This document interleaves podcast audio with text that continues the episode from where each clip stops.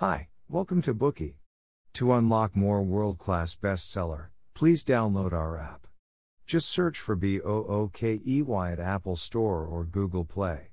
You will get 7 days free trial with more features. Today we'll unlock the book Nonviolent Communication, A Language of Life. We communicate with others every day.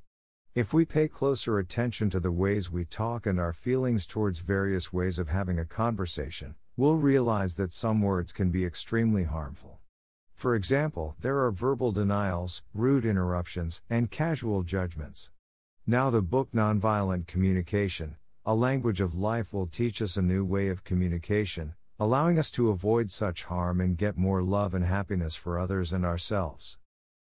Marshall Rosenberg once presented on nonviolent communication at a mosque at Dheisheh refugee camp in Bethlehem. The audience consisted of about 170 Palestinian Muslim men. Palestinian views toward Americans at that time were not favorable. As he was speaking, the audience started to whisper that Rosenberg was American. A man even leapt to his feet and yelled to Rosenberg, Murderer, assassin.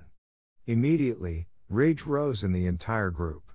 Rosenberg recalled that on the way into the refugee camp, he had seen several empty tear gas canisters that had been shot into the camp, with inscriptions reading Made in USA. So Rosenberg addressed that man, So you're furious, and would appreciate some support in improving your living conditions and gaining political independence? The man said, Do you know what it's like to live here for 27 years the way I have with my family, children, and all?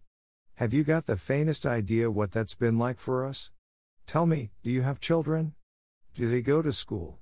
Do they have playgrounds? My son is sick. He plays in open sewage. His classroom has no books. Have you seen a school that has no books? Rosenberg responded, I hear how painful it is for you to raise your children here. Their conversation then continued for about 20 minutes, and Rosenberg listened to the man's feelings and needs behind each statement. Gradually, the man was able to hear Rosenberg as he explained his purpose for being at the camp. An hour later, he even invited Rosenberg to his home for a Ramadan dinner. You see, a seemingly inevitable and huge conflict was resolved. This is the power of the new way of communication explained in the book Nonviolent Communication, A Language of Life.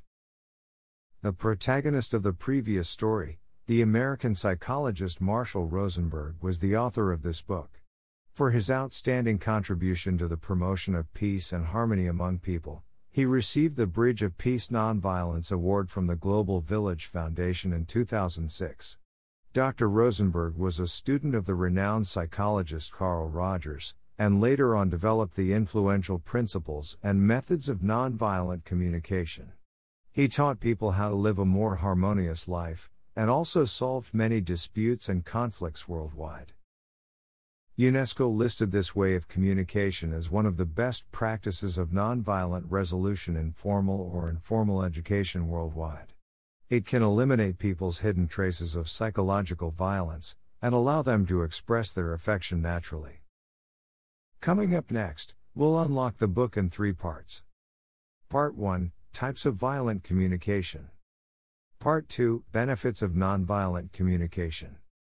And Part 3 Using the Four Components of Nonviolent Communication. First, let's examine different types of violent communication.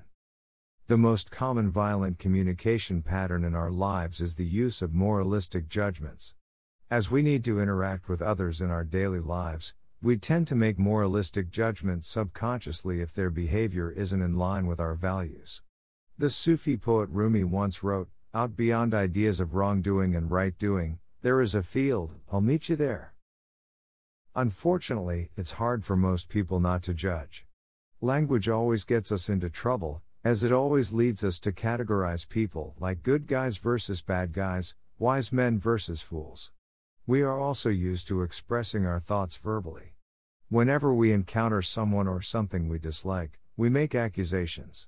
For example, when we don't want to do our homework, we might accuse our teacher, she is so mean, how could she give us so much homework? And when a colleague pays great attention to details, we always think to ourselves, he's such trouble. Why are we so inclined to make moralistic judgments? It's because we care too much about ourselves and ignore the feelings and needs of others. When our needs cannot be satisfied, we then blame others, and the verbal violence, intentional or not, inevitably damages our interpersonal relationships.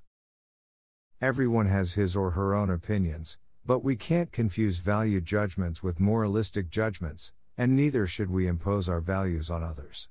For example, we surely appreciate honesty and freedom, and we also know that violence is wrong, but we must not blame others easily.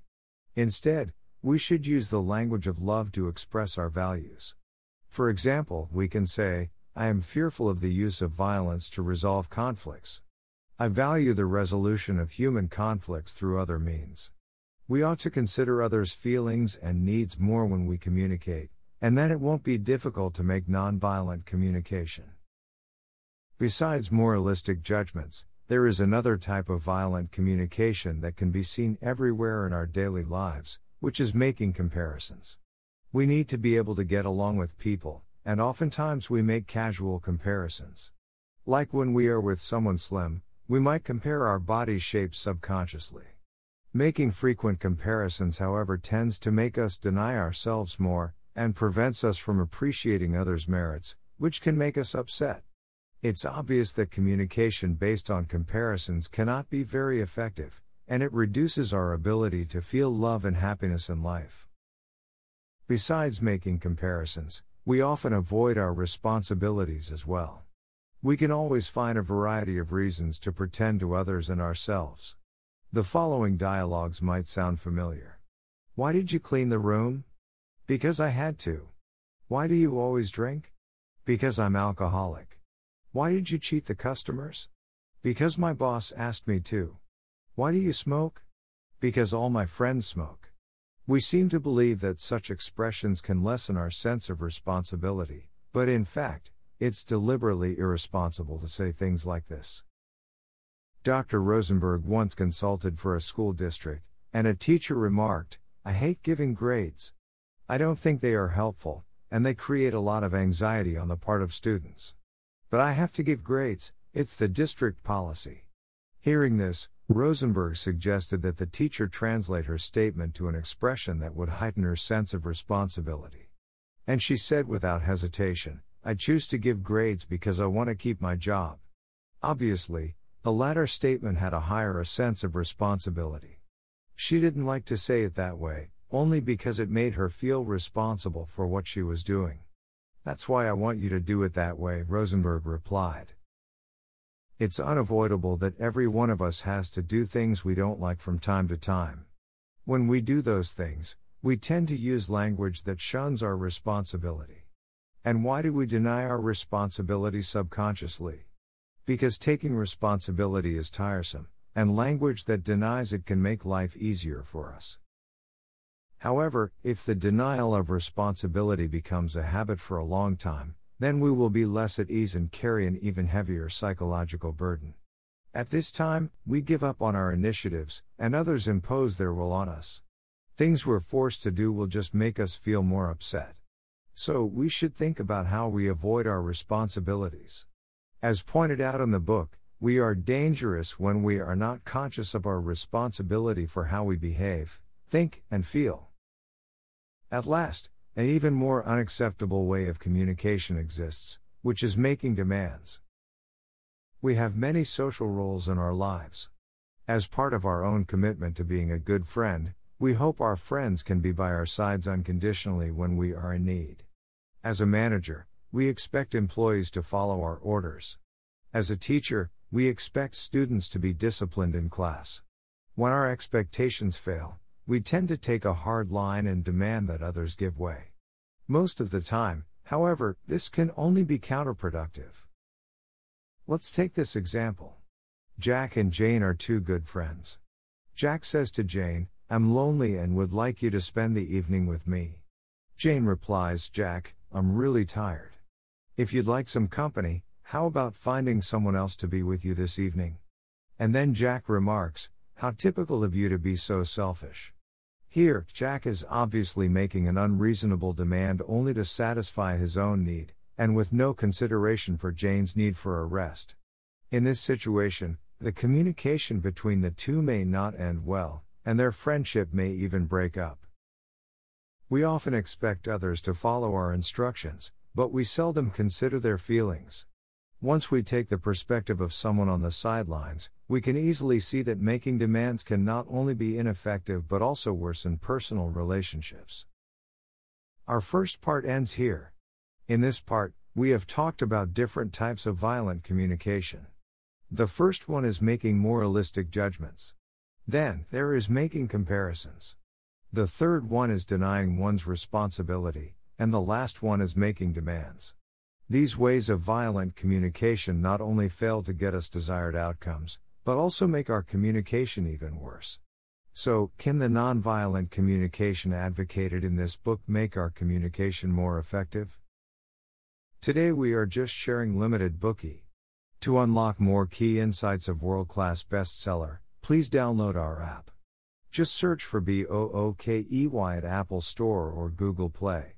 You will get 7 days free trial with more features.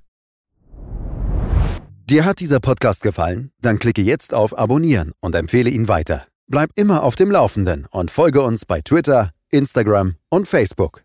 Mehr Podcasts findest du auf meinpodcast.de.